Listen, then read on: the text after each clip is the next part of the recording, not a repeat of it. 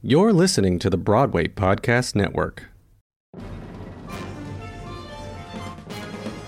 Hi, everyone. This is Hal Luftig with my Broadway Podcast Network show, Broadway Biz, where every episode I will chat with my friends, some of the top theater professionals in the business, about the business of Broadway.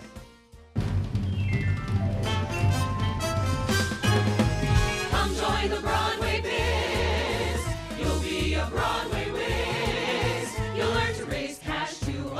smash. You'll be all the rage from the pitch to the stage. In no time, you'll know the business of show, the greatest job there is.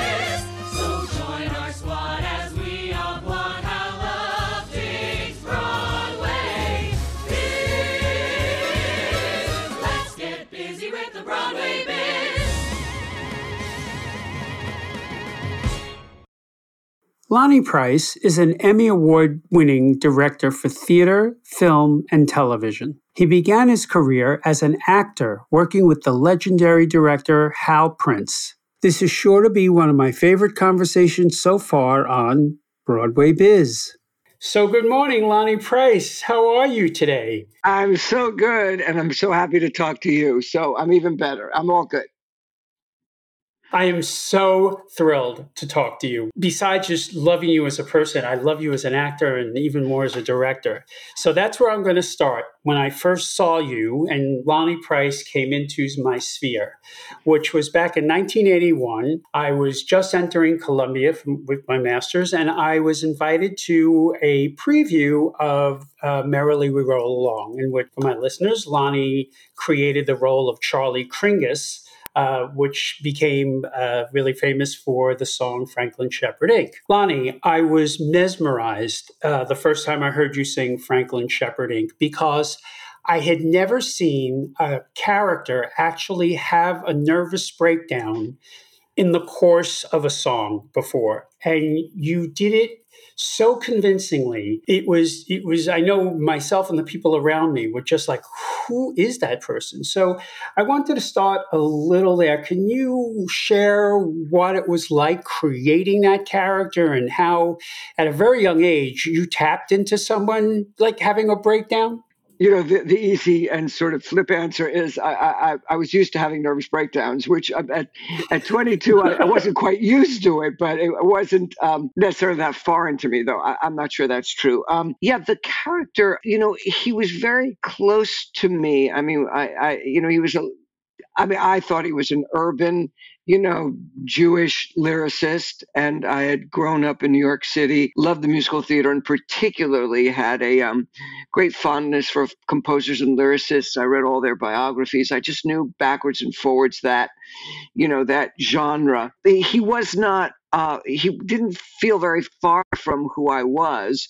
I mean, the tricky part of that show is trying to be older than you were. Honestly, you know, and I've, I've said it to him too. I mean, you have Stephen Sondheim writing you a song. It's like the greatest tailor in the world making you the greatest suit. It just fit perfectly. I had three good notes and he kept hitting them. Um, he just, the song came in very, very, very late. In fact, we spent five weeks of pre, uh, five weeks of rehearsal saying, and Lonny sings a song here, and it wasn't written. And then the first third of it I got two days before the first preview, and then I got another third the day before the first preview. So it came in in fits and starts. I had to learn it really quickly, but at 21, you learn things really quickly. And um, I remember being in the uh, basement of the Alvin Theater and just going, you know, thinking, I'm, I'm never going to learn these words. Mostly, and other people who have sang it have said to me, how did you learn that? And the truth is, is you know, Steve just knew what I did best. I, I was good with words. I, you know, I talk fast. So just the technical aspect of it, I have, I have a pretty good rhythm, and the technical aspect of it was just never hard. And the music of it was just my voice just was just happy singing it because Steve had known the way I sang for a long time by that. The nervous breakdown aspect of it, it you know, I, I really related to that character, and um, less so now. By the way, I mean, when I was young, I thought, yeah, I mean, for people listening, you know, it's a, uh, in part about a composer and lyricist team over a 25 year friendship. And um, they start off very idealistically, and then the composer of it becomes more of a movie producer and more of a, a mover and a shaker and less of a writer. And the um, lyricist, his partner, whom he's known since high school, is disappointed in him and wants him to, you know, to be more pure about his art. And in those years, I felt very, you know, um, yes, Charley's right. Frank should not be a, you know, he should be working and doing it, you know. And now I think, you know, uh, at at my age, it's just like he should do what he wants to do. And um, why is this guy being such a prig? Um, but in those years, I really, I was Charley. You know, I thought everything was about integrity, and not that I don't think so now, but that everything was about your craft and your art and sacrificing. And um, I was just very in tune with his philosophy. The idea of losing a friend, I also think, was very potent to me. And not that I had lost. Well, I guess by then I, you know, I had moved a couple of times, and friendships you know come and go and and i think thinking that i would lose you know my friends were was very um moving to me honestly how the truth is it's so well written that I just invested and believed it. I was just watching Coriolanus, um, which is not my bent to watch Shakespeare on National Theater Live a few minutes ago. And, you know, it's not like I sit around watching Shakespeare, so I, I, I wish I did, but I don't.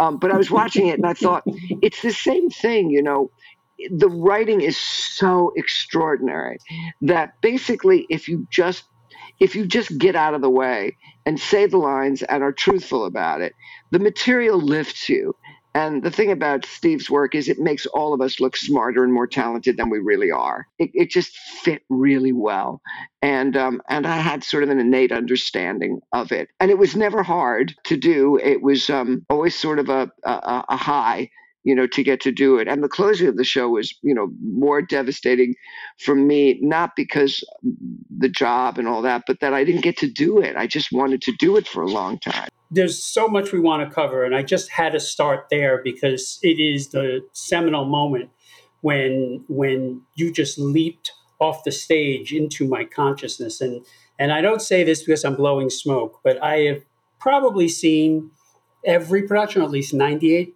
you know percent of the produ- professional productions that have been done, and no one has come close. I'm uh sorry if my listeners somebody else has played Charley Kringas, but nobody else has come close uh, to to doing that. So bravo! Well, thank you. I would love for you to tell you know our folks um, how you first came to meet uh, Hal Prince, my hero, and uh, how you then got into sort of investing and you started out very young knowing the business side. Can you just talk a little bit about that and how Mr. Prince sort of helped you along? Yeah, I, I, was just sort of this weird kid. I, I read Variety. I had a subscription to Variety when I was 12, weekly Variety. And I used to look at the grosses.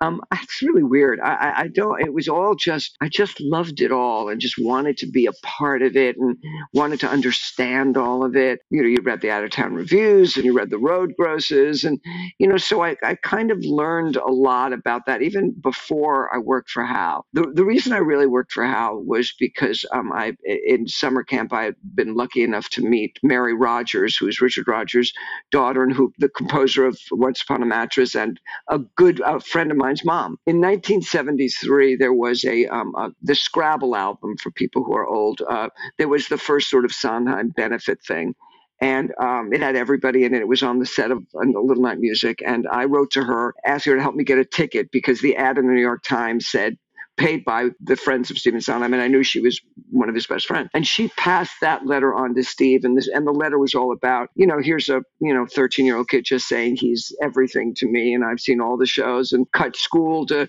get tickets on the first day night music box office opened and i mean I, I, was obsessed with him and how prince's work and anyway i guess she thought that was kind of charming. And she passed the letter on to Steve. And Steve wrote to me. So here I am at like uh, 13 years old in Metuchen, New Jersey, and I get a letter from Stephen Sondheim, who was my God. I, I was, you know, I mean, he, I used to say he was my Mick Jagger at that time. It was just like, what? Um, and the letter was just very nice. And I remember he said, I'm flattered you like my work. Anyway, he said he couldn't uh, help me with the tickets for the show, but he told me where to go. But sadly for him, he had his return address on, on the envelope. And I just, you know, I'm sure he regretted that for the next 60 years or whatever it's been. And I just started writing him, and he'd always write back and was just asking questions about the show. And then I said, I would love a summer job. Do you have an office? When I was, I guess, I don't know, 14 maybe. And he said, No, write to Hal Prince. And I did. And I wrote to Hal. And Hal, because I also knew that George Abbott, Hal had written to George Abbott to get a job. And I said, you know, I, I don't, I just want to hang out. I don't want to be paid and all that. Hal said, come on up to the office. I met him and he was totally amazing and said, yeah, yeah, yeah, why don't you, why don't you hang out? And so I would come, I was going to Performing Arts High School by that point on 46th Street. I used to go after after school and used to, uh, you know, send out uh, group sales things and uh, keep keep scripts up to date. It was the time of Pacific Overtures when they were working on Pacific Overtures, and I just, you know, adored it. And he um, let me come to the recording of the album, of which was just one of the highs of my life. And uh, because those albums were like, you know, it, it's too pathetic to say they were friends, but they the albums, but they were just, you know, like my life's blood, those albums. And then uh, you know, he gave me the run of the Winter Garden, and I went out of town with it to see it. And so I, I my, you know, I sort of apprenticed on Pacific Overtures when I was 15, and it was a great education. And um, that's really how I met Hal. And um, we were friends from then on until he died. And uh, he was um, always just a wonderful supporter and uh, cheerleader. There's so much to say about him. Uh, but something I was thinking about the other day, actually, funnily enough, last night had a Merrily reunion Zoom meeting, which I, I guess that's happening a lot. And I haven't seen some of these people for 40 years. Uh, 39 years whatever. So it was really trippy. Uh, but it reminded me that the night we closed Merrily, Hal came to my dressing room and he said, um, I'm sorry I didn't give you a hit. I wanted to. Oh, Oh. He said, I, I he said, I think I gave you a good show, but I didn't give you a hit and I really wanted to. And I know and it was again one of those things where I'm thinking, you're worried about me? I mean, here's this huge, you know, disappointment to you. And uh, not me personally, but it wasn't like me, it was the kids, it was all of us but um, that he had that kind of sensitivity and care for us uh, was remarkable. Even then, and I was, even though I was young, I thought this is an extraordinary man, and that he was humble in that way to say he was sorry that he didn't give us a hit. Anyway, so uh, there's so much to say about him. But anyway, that's one of the stories that that I actually never shared before. I don't think I've ever told anybody that before. Well, thank you for sharing it uh, with us today. And I, I, must say, as a little footnote, I um, agree with you. He was an extraordinary person, not because he was Hal Prince, the director, or Hal Prince, the producer, but as a human being, he was extraordinary. And he was always uh, so kind and generous with his time and his advice, even with me. And we used to laugh that uh, we both were named uh, Hal, although his real name was Harold. And uh, I'll never forget this, just as a little poignant story. When uh, I opened the Fiddler on the Roof in Yiddish, um, at the at, at 40 stage 42 he came to see it which just set the whole company and me and everyone like you know on tenterhooks and afterwards he said to the cast backstage he said you know i don't have to tell you how many times i've seen fiddler on the roof. We all like laughed. And he said but this show tonight made me feel like i was seeing it for the very first time. Oh. and i said oh mr prince that that is the the you know, the kindest thing I've ever heard. And the next day, I sent him an email and I said, Dear Mr. Prince, uh, thank you so much for coming. Would you mind if we used what you said last night about seeing the show for the first time as a quote?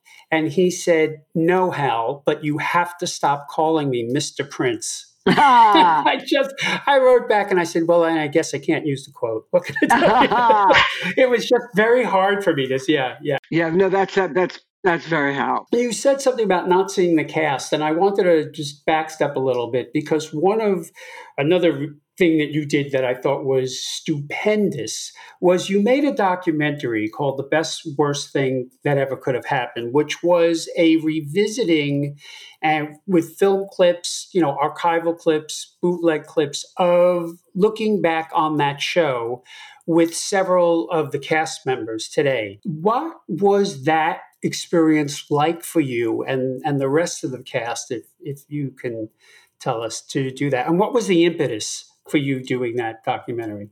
when we did, I don't know how you've seen so much of my work. God bless you over the years, but I don't know if you saw. We did a everything. Ah, well, we did a reunion concert of Merrily uh, 20 years after. For I was uh, the artistic director of musical Theater Works downtown, and um, for a benefit, we did a reunion of the original cast. And um, at LaGuardia High School, actually, I was looking at Jim Walton and singing old friends to him, and I thought he is my old friend. I mean, Jimmy and I have stayed close all these years. And I thought, I'm no longer singing the character, I'm singing my life.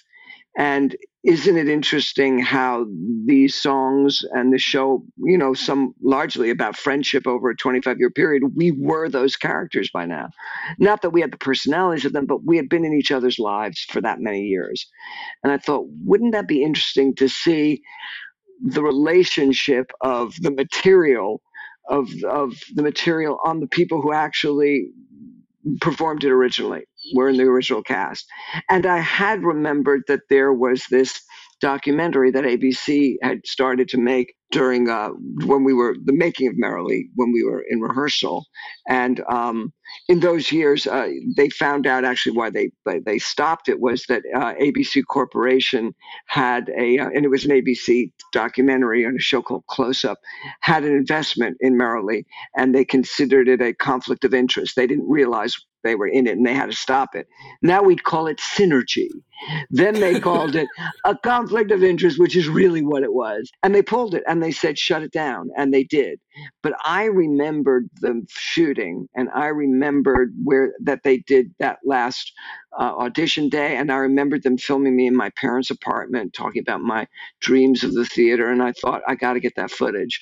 And, you know, wouldn't it be swell if we could put all of that together and use performance footage? And, and um, the show started meaning things in, in deeper ways to me than just the show I loved that I did that was, you know, such a dream for me. I started financing it myself and then I got lucky and someone who loves Sondheim, you know, said I'll I'll finance it. And and that's really how the movie was born. And then there's the enormous good luck of finding that footage. And I'll tell you something interesting about that. No one I've been looking for that footage for years and nobody everyone said it was destroyed because um of the conflict of interest, and also they never paid anybody to shoot. There was no SAG. They didn't pay anybody, and they were embarrassed by it. So all of that. We've hired somebody who was a, like one of these guys who finds footage. You know, there are these people in the world. Bruce Bruce David Klein, who wound up, you know, financing and producing the movie, you know, found this guy. I explained to him what it was, and he said, it's very quiet. And He said, "Well, you have a nine percent chance of finding this. And I, have never heard anyone refer to it. I thought not even ten percent. You have a nine percent chance of finding. It was such an odd number. It was so. Well, it's better than eight, right? It's better than eight. But if you go to a doctor and they say you have a nine percent chance of anything, I don't think you'd be. that's true. I think you'd go, oh, that that's not good. But they went back and they went back and they finally um they finally found it, which was just that.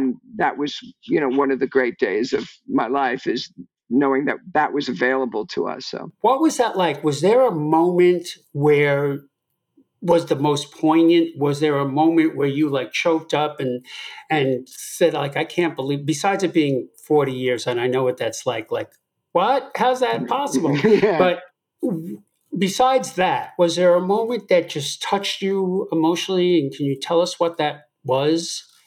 Uh, sure. Um, and, and it's actually in the film. I mean, we had waited so long to find it, and I had waited, you know, decades. And when I finally got the call, um, guy named Anthony Anthony Perrone at ABC said, "I think we've I think we come down. I think we've got it." And by the way, it was ten blocks away from my house, which was extraordinary. That that's where it was. I didn't shave, or I, I just looked like a mess. And Matt was with me, and um, I, I he said, "We'll go tomorrow." I said, "No, we're going right now. I got I got I got to go right now. I got to see it." And so we went, and he said, I'll, I'll, bring the camera. And I said, Oh, don't bring the camera. You know, We're not going to shoot anything. I'm just going to watch the footage.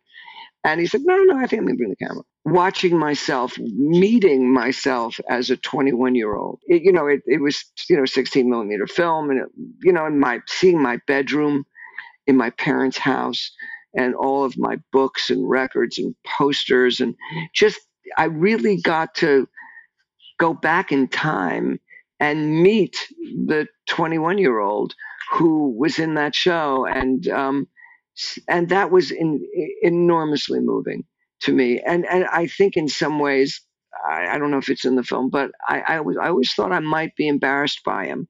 You know, he was really all he cared about was the theater, and I mean, there's just such a, a, a small world that was just very obsessive, and and I was glad to see that I had. Um, I didn't hate him. I thought he was sort of charming, and I sort of forgave him uh, for everything. I know I'm talking about myself in the third person, but um, and then when Matt said in the film, "Do you like him?" and I said, "Yeah, he's okay," and then he said, uh, "Do you think he would like you?"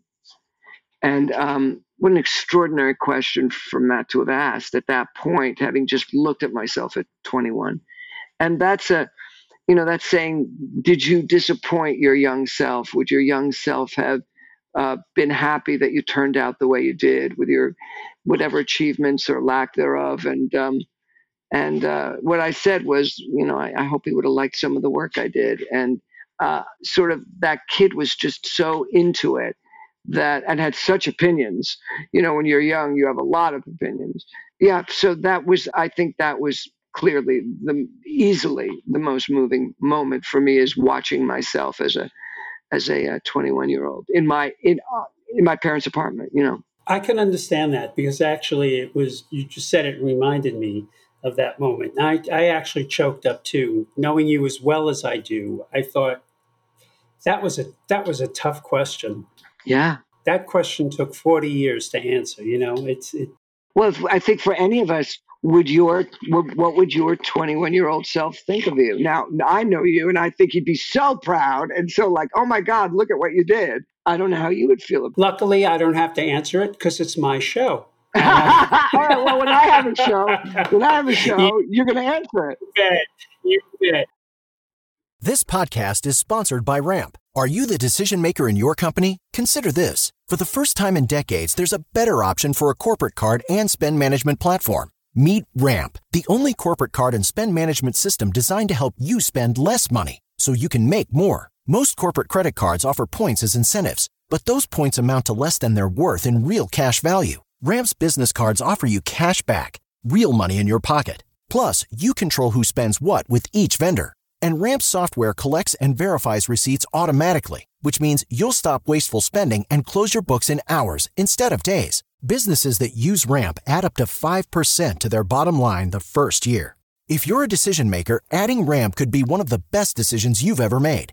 And now get $250 when you join Ramp for free. Just go to ramp.com slash easy. Ramp.com slash easy. R-A-M-P.com slash easy. Cards issued by Sutton Bank and Celtic Bank members FDIC terms and conditions apply.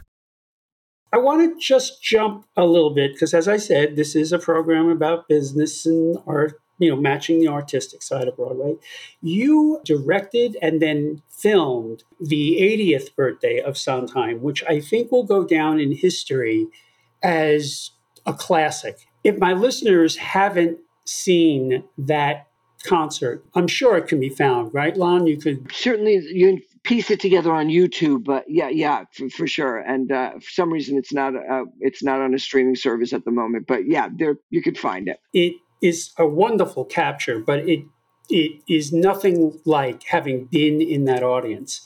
And it was a massive show. You had like every star on Broadway, you had, you know, the Philharmonic, you you I won't give away, but you had a finale that I don't think will ever be recreated again. But yet you probably had a budget. I'm sure you had a budget. How did could you talk a little bit about what you wanted to achieve for Steve's 80th, how much, how that affected, you know, what budget you had. How did you marry those two? Well, you know, it's a good question. Uh, my memory is, and I'm, I'm actually pretty sure it was, it was a benefit and therefore nobody got paid. The other thing, really, to say is that whenever you ask an actor or a singer to do something for or with the material of Stephen Sondheim, they always say yes. Everybody wants to do his work because they know it's the best work and they know it elevates them. And um, it's just fun to work on. That's a party everybody wants to go to. So nobody was paid. How you may remember the red dress sequence, which was um, I was just going to bring that up. Darn you! in the Prince Sondheim shows. Desiree, you know, wears a red dress, and Phyllis and Follies, you know, has her big numbers in red. It just was precedent for the Sondheim ladies being in red. So I thought, wouldn't it be great if we can get all of those insane, insanely talented women all in the same shade of red, um, watching each other uh, perform his biggest songs. So we called Diane von Furstenberg, and she said, "Sure." And the ladies went up and chose their dresses, and you know, Elaine Stritch stole hers, and it was, you know, it's just all like it was. Um, had them made a three thousand dollar hat for her that she that she took. And um, anyway, Elaine was hilarious. At the end, the finale with everybody singing Sunday, those were everybody just did that for free. Diane created those gorgeous gowns for them for free. Yeah, she did as a uh, as a favor, and I guess to Steve. I think you know she and Barry Diller are close with Steve, and like I said, when it's for Steve, it's very everybody is so grateful to him for his contribution that um, you, people will do things and it, they will do them for free, for gratis. Great, good for you. You didn't, you know, have to deal with a budget, and I think uh, the next show I produce, I'm going to bring you on, and I'm going to ask you, Lonny, could you call all your friends and let's see if we could do this for free, uh, see what happens. But I do, I do remember, you know, not knowing beforehand what I was seeing when the second act began and those five ladies, and some of them not the easiest of personalities, let's just say, You think? uh, was yeah, yeah, was sitting in a circle, all basically, I mean, with little variation, but in the same kind of red basic dress. I couldn't help but think, like, how did he do this? You know, I mean, that that these five women would agree, like, I'll wear the same thing as she is, and she's gonna wear the same thing, you know, as I am. Um, that must have taken some controlling. No, Well, yeah, I mean, um, uh, y- your memory is better than it was. They were in the same color, but the shapes were different. So they weren't in ex- the same dress, but they were in the same. no, exactly. They were variations on the same. They're variations, exactly. Um, Yeah. well, getting them to do that, the, the, the truth is that the 73 concert that I saw when I was a kid that Steve wrote me back, um, which was Mhm. maybe still the most thrilling experience I've ever had in the theater. Burt Shevelove, who directed that, had Mhm. the women sitting in the semicircle watching each other. So I stole that. Um, I added the dresses. I added the dresses. But uh, I remember thinking, um, and they, you know, those women are, yeah, I mean, we can say it. It's, you know, Patti LuPone, Elaine Stritch, um, Audra McDonald, um, the late and beautiful Marin Mazzie, um, Donna Murphy, and um, I think and Bernadette Peters. So Right. and you know they they they're they're all formidable in their way. uh, But Audra's you know as you know is a, a real pal. And I said to Audra, "Oh, I got this great idea, and you're all going to sit watching." She said, "No, that's a terrible idea. Don't do that. I'm, I'm going to be dead. Don't do that. It's terrible." She was like, "I don't want to do that." Went, "You're my friend. You're supposed to say yes, so I can say you said yes, so everybody else will do it." And she said, "Oh, it's terrifying, terrifying." And I think what we did was they were they were we did it alphabetically. Um, and then, but I think what I've, when they were sort of going, ah, I said, this isn't about you. This is about Steve. Can it not be about you? Can we just do this for him and stop, you know, just, just let's do this for him. And they all kind of went, okay. And um, it was, uh, it was the thing that they couldn't argue because, you know, it was just, this is a gift. I, I'm not sure that will ever happen. I could ever do it again or that would ever happen again. But I'm glad it happened that time, and I'm really glad we filmed it. I'm really glad that that live, lives in the world for sure. I am too. When and what was the impetus for you to change from acting to saying, you know what, I want to direct? Um, I was doing a, a play. Uh, there was a theater called the American Jewish Theater, which was actually housed in the original Roundabout space, which is now the Citizens Brigade Theater. It's it's on 28th Street, a little east of 8th Avenue. But I was doing a play called The Immigrant there, and uh, a man named Stanley Brechner, who ran it, said, "I'm doing this musical next. Can you give me some suggestions for directors?" And I said, "Sure." And I gave him. Some, I mean, it was a postage stamp stage. It was I don't know, it probably was 15 by 15 or 20 by 20. I mean, it was really small. And I gave him a list of directors and he said, What about you? And honestly, Hal, I had never thought of directing. I didn't really pay much attention to what they were doing. I sort of was busy doing my thing. And, you know, um, I, it, it just, it never occurred to me. I didn't go to school for it. I had no and no real interest in it. But when he said that, I thought, oh, well, that would be interesting. You know, um, I, I may be bad at it, but I bet I'll learn something. I just got very excited and I said, yeah, I would love to do that. And what it was was a, a musical from 1968 called The Education of Hyman Kaplan, which George Abbott had directed. From the moment I started, I thought, oh, this is better. I like being in charge. I liked I like telling people what to do a little bit. I liked seeing the the play as, as a whole piece, not just my little section of it. I liked figuring out, in a way, you almost got to play all the parts. All of that was just very exciting to me.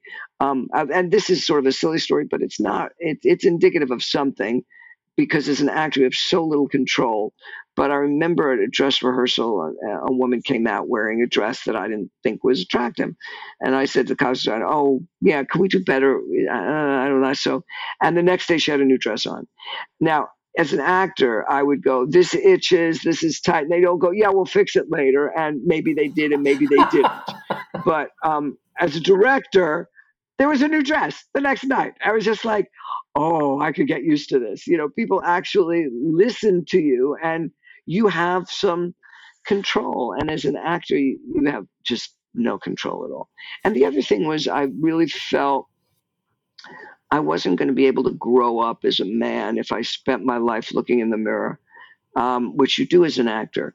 You know, so it's so much of it is your physicality you know you're you're too short you're too tall you're too old you're too this and you know i was starting i you know i guess i was starting to lose my hair you know i'm five seven or six depending on the day um, you know I, I, the kinds of roles that i was looking down the road of getting were you know the nerdy jewish accountant and I thought that's not that interesting mm. to me to play. I did that in you know sort of Dirty Dancing, and I, I sort of had I think I mined the field of that.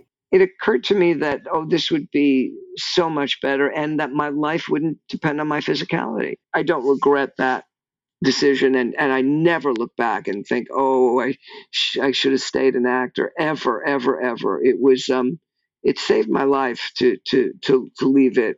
And though I have to say, I enjoyed it so much. I mean, when I did it, it was just the high of my life. And then it was over, and it was okay that it was over.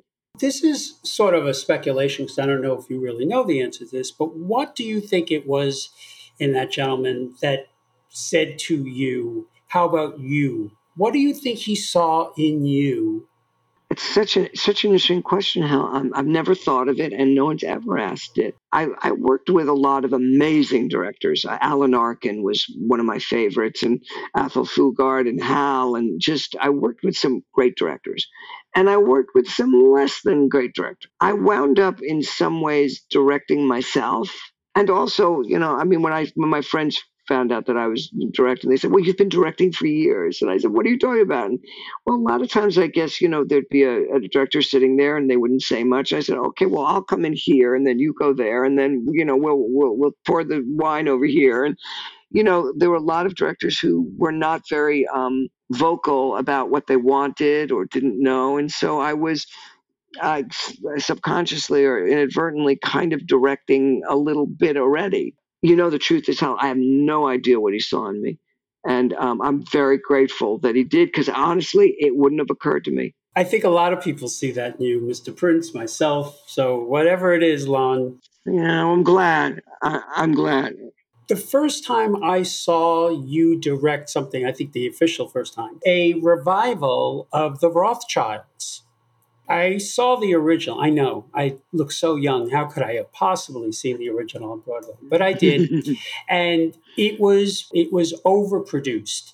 There was too much stuff on that stage when it was really a simple story of a, a, a man and his five sons and how he just tried to provide. When I saw your production, that's what you made the story about. Was there something that crystallized for you in taking that story, which was so big on Broadway, and Hal Linden won a Tony for it, um, and then you know scaling it down, almost like microscopically scaling it down and making it about the story and nothing else. I'm glad you remembered. It was it was the second show I directed, and actually I became a director really because that show moved and ran a year, and I had a hit, and that's when uh, people started trusting me and sending me things, and so that was really seminal. Um, I had loved that show, and actually my first professional acting job when I was 14, that Mary Rodgers got for me was directed by uh, was the Rothschilds. And you remember um, the Guber Gross cir- uh, circuit, those 10 Camden County Music Fair? Do you remember the music fairs, Hal? Oh my gosh, yes, Westbury Music Fair and the Valley Forge Music Fair. That's right. That's it. Yeah. Well, when I was 14, I had written to Mary and said, uh, you know, about, you know, um, I would love to, is, I'd love to get a job for the summer. And so she had passed me on to Sheldon Harnick's uh, brother, Jay Harnick, who directed that tour with Jan Peerce, the opera singer. Anyway, when I was 14, I did a five week tour of, of, of the Rothschilds and I fell in love with it and thought it was just really smart and the book was really good and the score was wonderful. And you're absolutely right. It was wildly overproduced and you couldn't find the story. You know, necessity made you, you know, you're doing it at the American Jewish Theater on a 20 by 20, you know, with a seven foot grid and the, you know, shopping carts above your head. You don't, have, there's no elevator coming anywhere. There's nothing. You got nothing. It was um, a very visceral production and a little bit by necessity that we scaled it down. But you have to have something good to scale down. You know, I mean, why a lot of Steve's shows work in a pie shop, you know, with 100 people or at the New York Philharmonic with 3,000 is the material is just so damn good. And a lot of times smaller is better because there's less in the way of the actor and the audience and the material.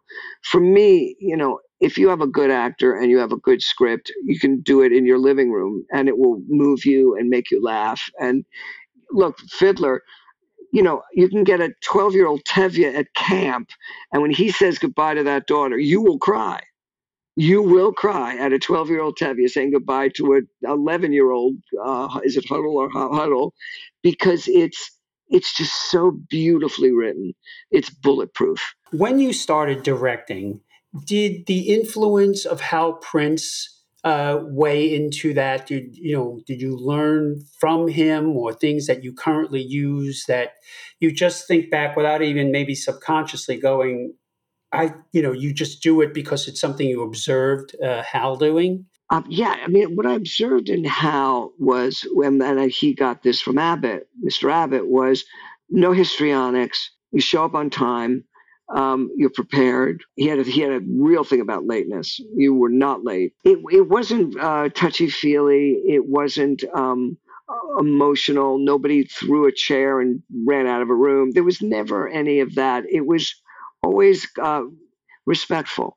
And I think when everybody asks me about Steve and Hal, what I learned from them as a young man was to have respect for everybody in the room and that the stage doorman is as important as Angela Lansbury, is as important as, you know, uh, anybody, that we all need each other.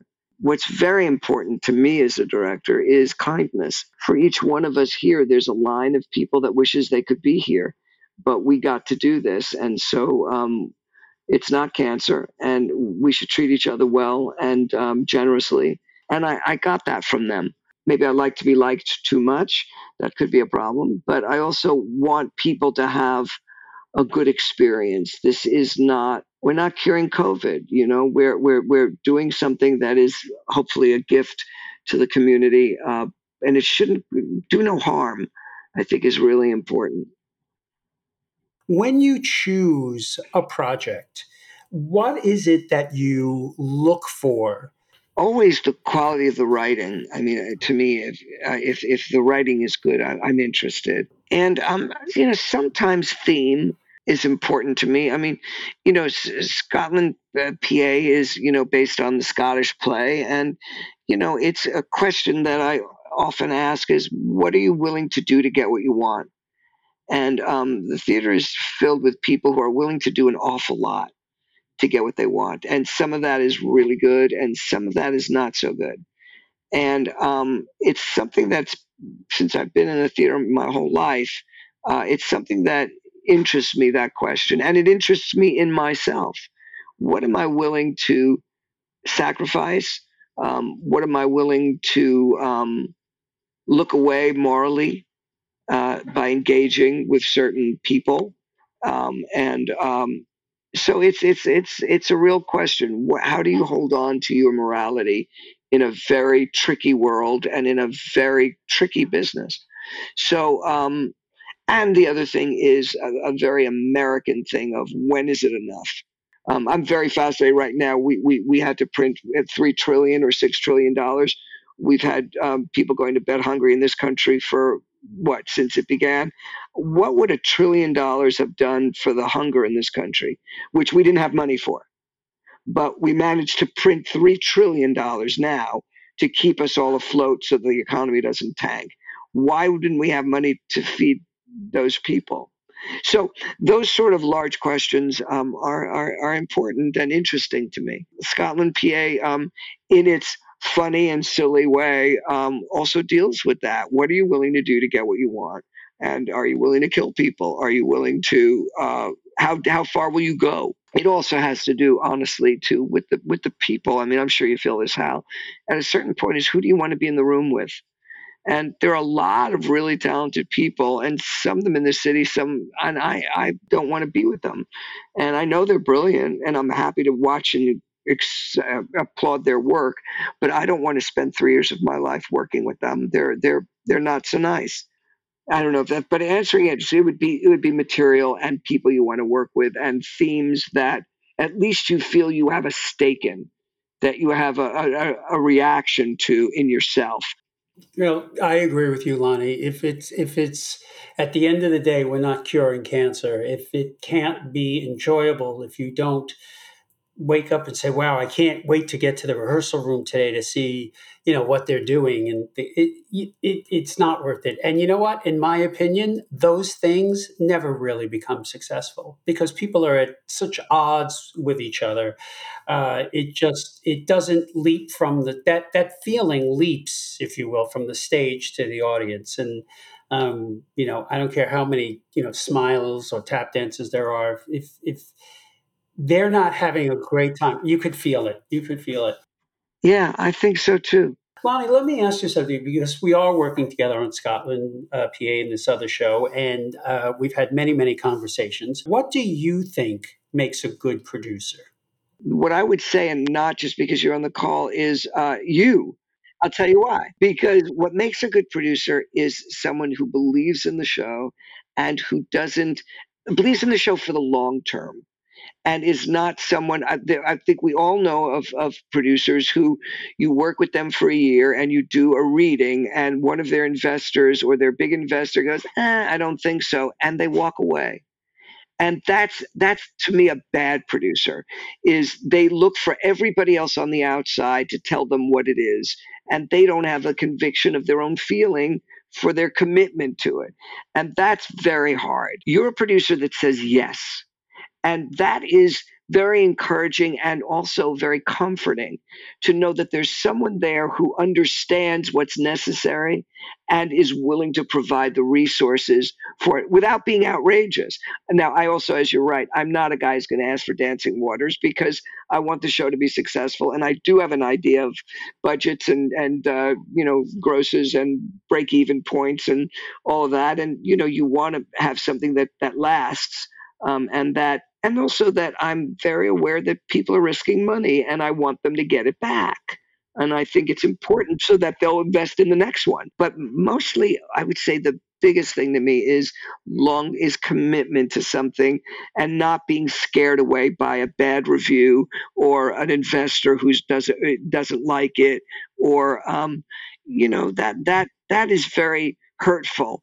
That you know when people sort of dump something because one person in their life didn't like it and you think well why were you doing it in the first place and what do you feel and i always think when i'm getting your opinion Hal it's it's i feel like it's your what you think about it and that's that's mm. important well thank you for all that Lonny it, that was uh, a beautiful response. Thank you.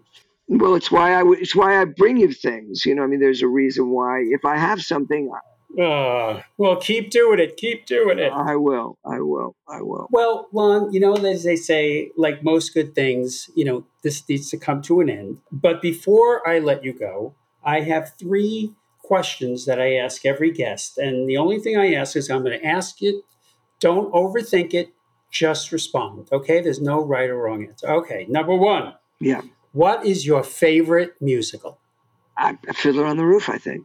What is the wackiest moment that's ever happened to you in the theater? Oh my God, Hal. I'm not going to overthink it, but I'm trying to think of wackiest. I guess wackiest. Um. Oh, I, I'm blanking. Uh. the silliest thing, the funniest thing. It doesn't have to necessarily be bad. It could be something you observed. Uh, I remember once I was in the theater, and you know, and a, a woman picked up her phone and started having a conversation. Not that she was like appalled that her phone rang during the show, but she actually answered it. And I like wanted to say, I- I'm sorry, ma'am, ma'am, is the show disturbing your conversation? Because we could stop it if you'd like. Yeah, that kind of thing. that kind of thing. Oh, uh. This this is not on point, but maybe you could. I remember seeing um, Sunday in the Park with George and um, Joe Stein, who, as you know, wrote Fiddler on the Roof, and coming up the aisle, and um, and he said, I said, "What'd you think?" And uh, no, this was. Um, I'm sorry, this was uh, Passion, and um, and he was coming up the aisle, and I said, "Oh, I'm so Joe." And he said, "What do you think?" He said, "Well, I dated a girl like that once. I didn't write a musical about her, but I dated a girl like that once." and for some reason, that came to mind. That was just insane. I just thought, I don't know. Take it for it. Take, take it for worth. I was hoping that the end story would be I dated a girl like that, and now she's my wife. Uh, something. the last part of this question, and now you know you may not be, which is fair. This isn't this isn't a you know a test and not meant to put you on the spot. So, the lesson you learned from that wacky moment with Joe Stein would be Would be don't would be not everybody's going to like it, and it's okay. It's okay. You're not here to make everybody like it because I do want people to enjoy what I'm doing or be moved or be angry or agitated or whatever.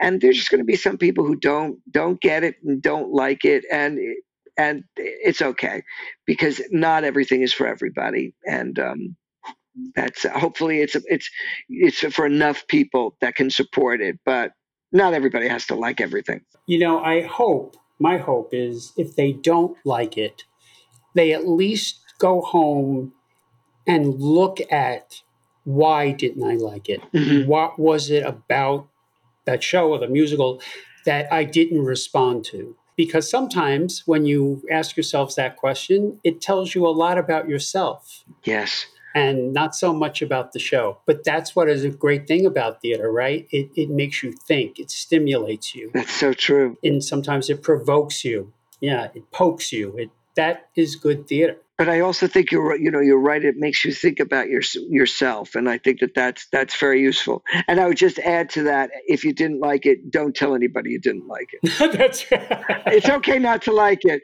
but don't tell anybody you didn't like it. Keep it to yourself. That's right. That is a perfect way to end the show. Lonny Price, I love you. I adore you. Back at you. Thank you so much for being with us. You know today, It was a and pleasure. uh, I look forward to what's ahead in your future. Me too. Be well. Be safe. All right. Lots of love. Thank you. Thank you for listening to today's episode. Broadway Biz is part of the Broadway Podcast Network, is produced by Dylan Marie Parent and Kevin Connor, and is edited by Derek Gunther. Our theme music is by Nell Benjamin and Larry O'Keefe. Be sure to subscribe to Broadway Biz and follow us on Instagram at Broadway Biz Podcast.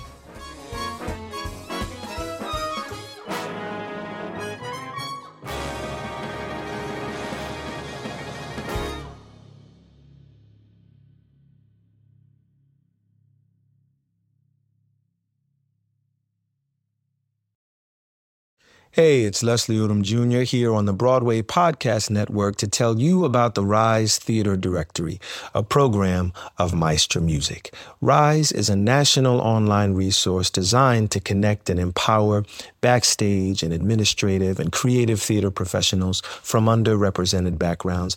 If you work or aspire to work in the theater community, this can help you find your next project. And if you hire theater professionals, search the Rise Theater Directory to find your next team. Create your profile now and get more information by visiting risetheatre.org. That's theater with an R E R I S E T H E A T R E dot org because only together we rise.